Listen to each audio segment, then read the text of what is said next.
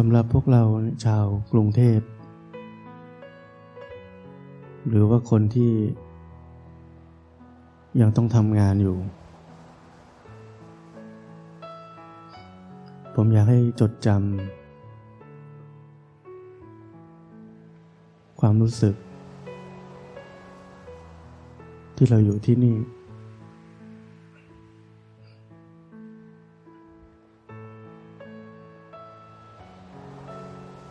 จดจำทุกเช้าที่เราตื่นขึ้นมา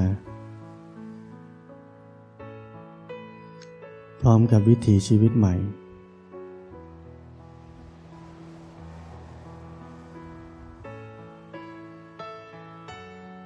ความรู้สึก ที่เราต้องลุกขึ้นมาจากเตียง เดินออกมาจากห้องนอน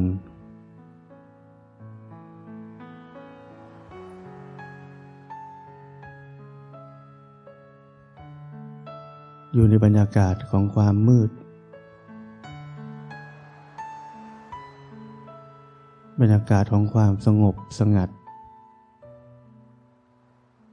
ในทุกๆเช้าที่เราตื่นขึ้นมา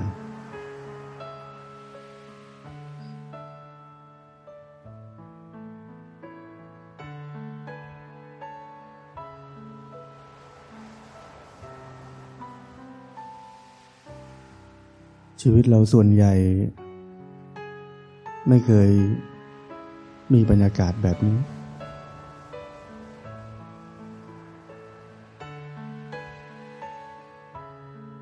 เราตื่นขึ้นมาก็ตาลีตาลานรีบไปทำงาน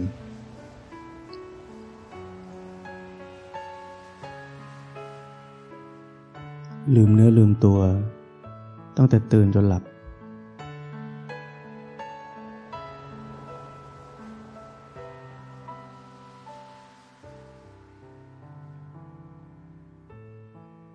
การที่เราได้มา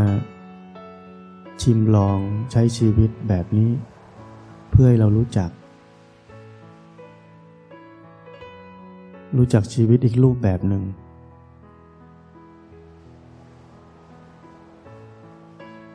เรียกว่าชีวิตแห่งพรหมจรรย์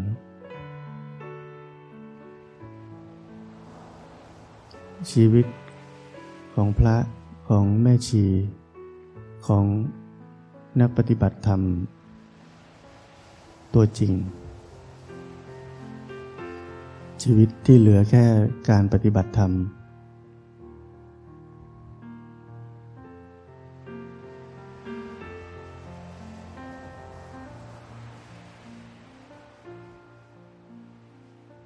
ทุกเช้าเราตื่นขึ้นมาพร้อมกับหน้าที่ที่เหลือเพียงหน้าที่เดียว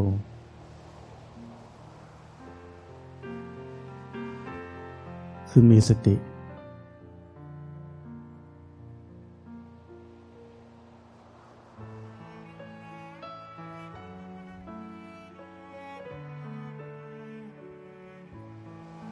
เราไม่ต้องคิด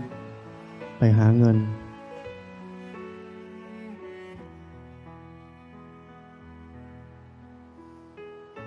เราไม่ต้องคอยไป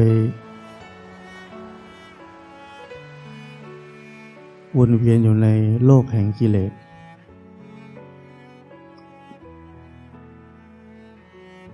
ลำพังของเราก็เยอะแล้ว เราต้องไปยุ่งกับคนอื่นอีก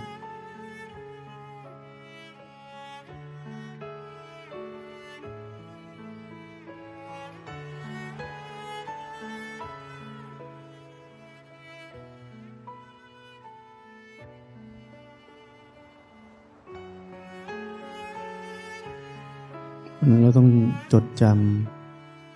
ำบรรยากาศความรู้สึก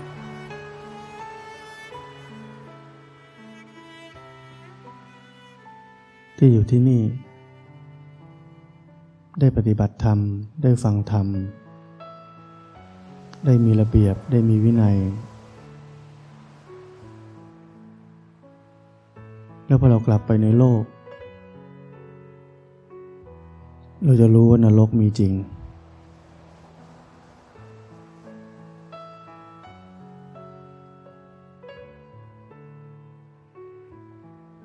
พอเรารู้ว่าอะไรเป็นนรก อะไรเป็นทุกข์ เราจะเริ่มหาทางพ้นทุกข์ เราจะเริ่มมีเป้าหมายใหม่ในชีวิต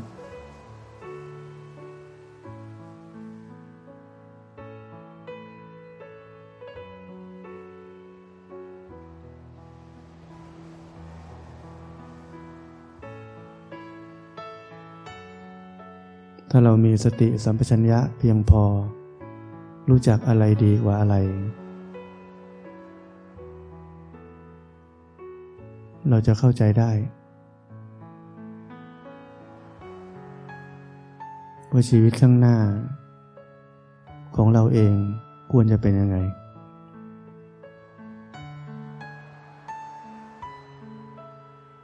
มันเป็นประสบการณ์ของเราเอง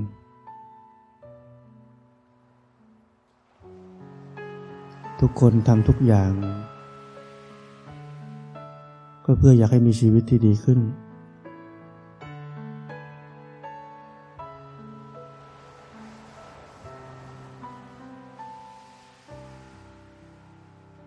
แล้วถ้าวันนี้เราเข้าใจว่าการปฏิบัติธรรมแบบนี้ มันไม่ใช่แค่ชีวิตที่ดีขึ้น มันมากกว่านั้นมากมาย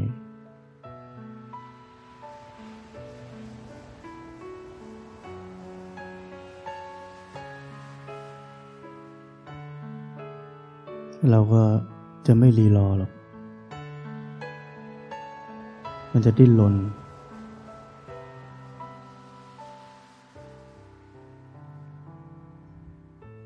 หาทาง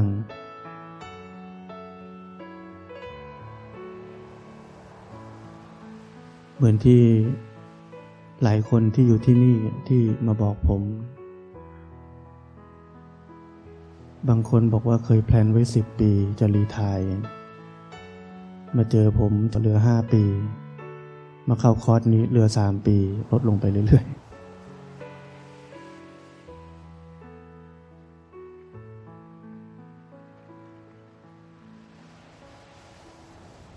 มันเกิดขึ้นได้ยังไง เกิดขึ้นได้เพราะเราได้มีประสบการณ์ตรงด้วยตัวเราเอง เราได้มาลิ้มชิมรสชีวิตที่แท้จริงในรูปแบบนี้ เราสัมผัสด้วยตัวเอง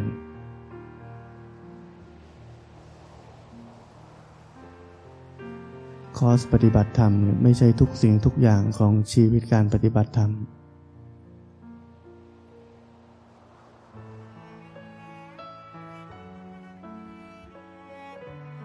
มันเป็นช่วงเวลาสั้น ๆ ที่ให้เราได้ทดลอง ได้เรียนรู้ เพื่อเกิดประสบการณ์ตรงกับตัวเองขึ้นมา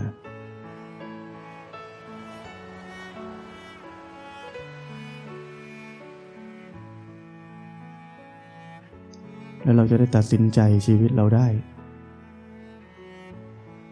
คอสปฏิบัติธรรม ที่เราจัดนี้ จะไม่ใช่แค่ไฟไม่ฟาง มาแล้วก็กลับ แล้วก็ลืม ว่าใช้ชีวิตแบบเก่า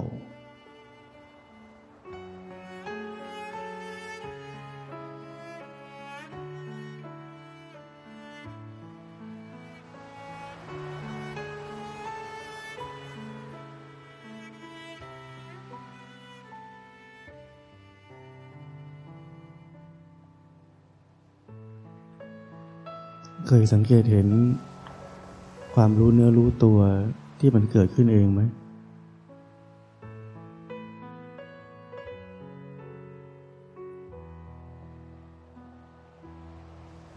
ความรู้เนื้อรู้ตัว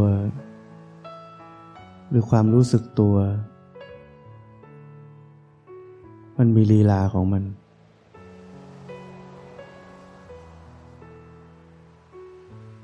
มันไม่ใช่เหมือนเดิมทุกครั้ง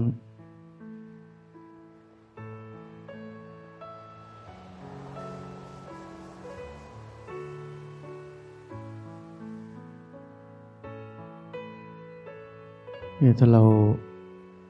มีสติอยู่กับกายกับใจนี้เนืองเเราจะได้เห็น แม้กระทั่งความรู้สึกตัว ความรู้เนื้อรู้ตัว มันก็มีรูปแบบ ที่ไม่ได้เหมือนกันทุกครั้ง มันเปลี่ยนแปลง มันแสดงอาการที่ไม่เหมือนกัน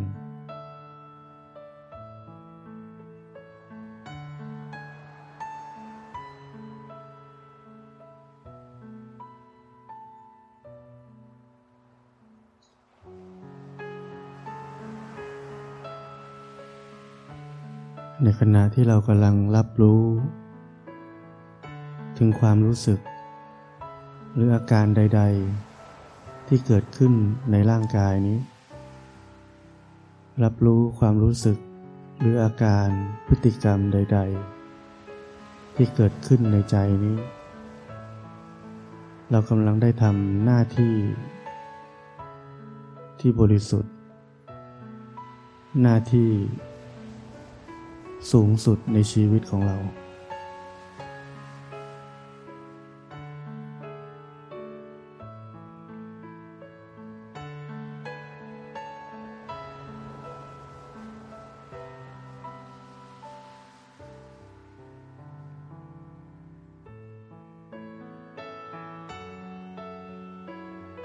เมื่อทุกคนทำเหมือนกัน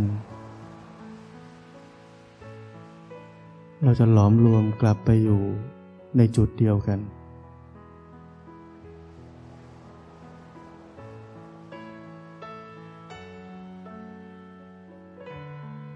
เราทุกคนเหมือนกัน เราจะได้รู้จักกัน เราจะได้เข้าใจกัน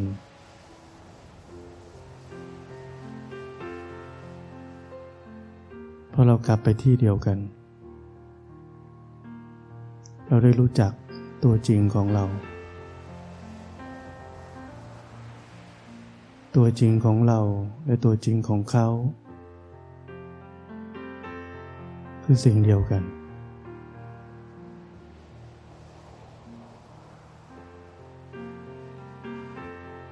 เป็นแค่ธาตุรู้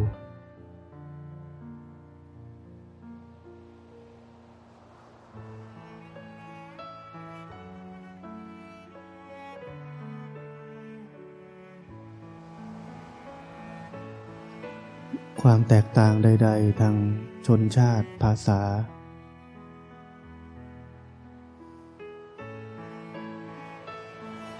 เพศชายหญิง หน้าตารูปร่าง เป็นเพียงแค่มายา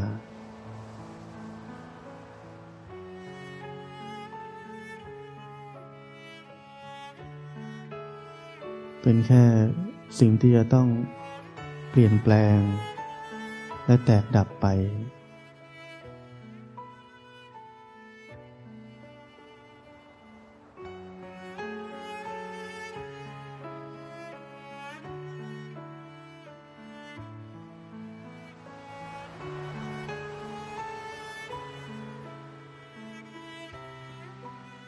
ถ้ามีใครมา บอกเราว่าเขารู้จักเราดี ว่าเราเป็นคนยังไงเป็นแบบไหน เราต้องถามเขาว่า รู้จักกิริยารู้ไหม ถ้าเขาไม่รู้จักกิริยารู้แปลว่าเขาไม่รู้จักเรา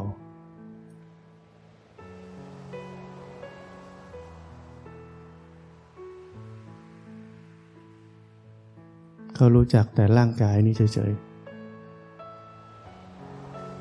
เขารู้จักแต่กิเลส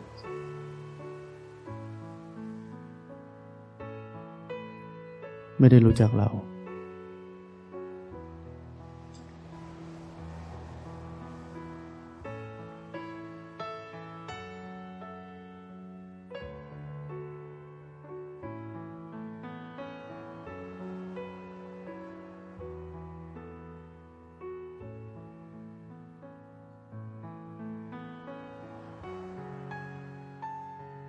ราะนั้นถ้าเราตระหนักชัด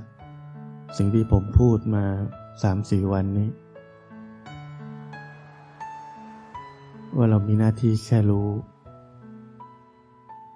เราเป็นแค่ธาตุรู้ การปฏิบัติธรรมของเรา เราจะไม่ทำผิด เราจะไม่ทำเกินจากรู้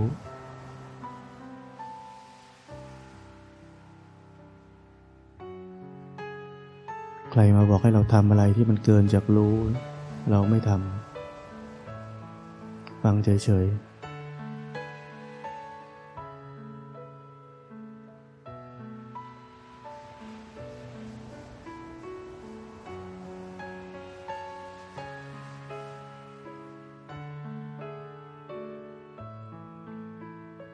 พอเราแค่รู้ วิถีชีวิตใหม่ จะค่อยๆเกิดขึ้น แค่รู้ กิเลสอะไรเกิดขึ้นก็รู้ ไม่ทำตามมัน ศีลจะเกิดขึ้น แค่รู้ เรียกว่ามีสติ จากไม่เคยมีสติจะมีสติเกิดขึ้น แล้วรู้อย่างเนืองๆอะไรกำลังเกิดขึ้นในกายในใจนี้ อะไรกำลังเปลี่ยนแปลง อะไรกำลังแตกสลายไป รู้อยู่เนืองๆสมาธิที่ไม่เคยมีจะมีขึ้น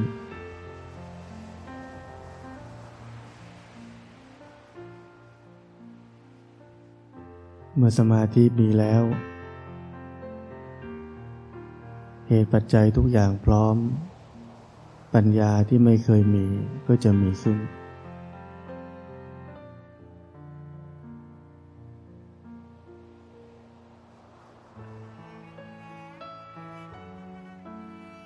เราจะรู้จัก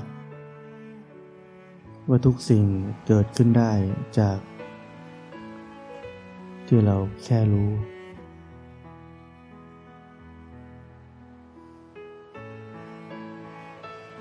การใช้ชีวิตของเราจะถูกต้องขึ้น จะรู้จักอะไรเป็นอะไรมากขึ้น จะรู้อะไรควรไม่ควรมากขึ้น จะรู้ว่าอะไรจำเป็นไม่จำเป็นมากขึ้น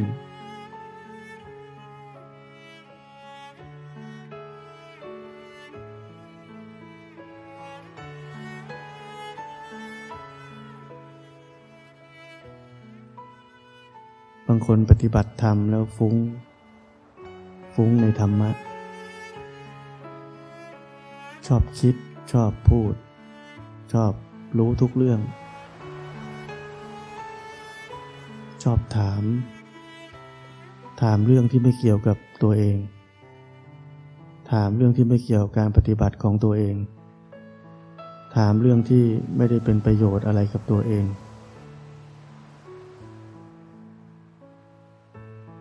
เวลามีคนมาถามผมแบบนั้น ผมจะให้คำบริกรรมกลับไป เวลามีความสงสัยเกิดขึ้น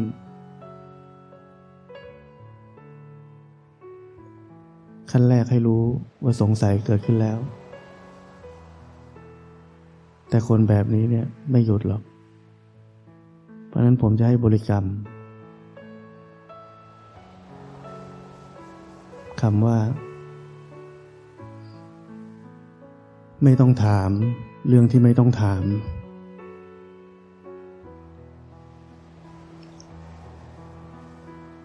ถ้ายังสงสัยอีกก็บริกรรมไปเรื่อยๆ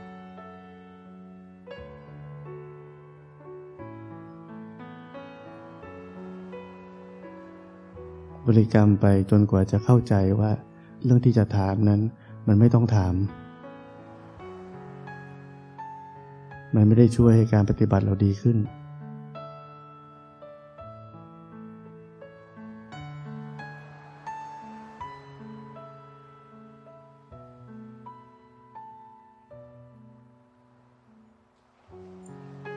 ถ้าปล่อยให้ถามเราก็ใจดีตอบไปเรื่อย มันก็สร้างนิสัยเก่าให้เขา หนาแน่นขึ้น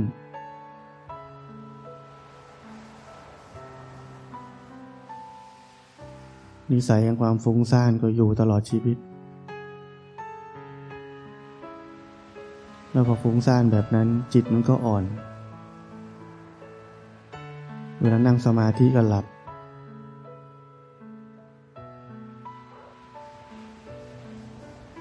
แล้วพอมาถามว่านั่งสมาธิแล้วหลับทำยังไงดี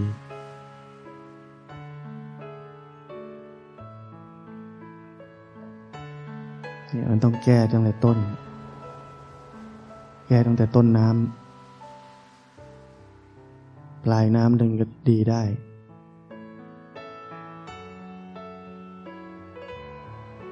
เห็นไหมแก้ยังไง รู้จักอะไรเป็นเหตุ รู้จักอะไรเป็นเหตุ ก็ละเหตุนั้นซะ อย่าทำแบบนั้น ไม่ใช่จะทำแบบเดิมด้วย แล้วก็ต้องการให้มันได้ผลอันใหม่ มันเป็นไปไม่ได้ มันผิดธรรมชาติ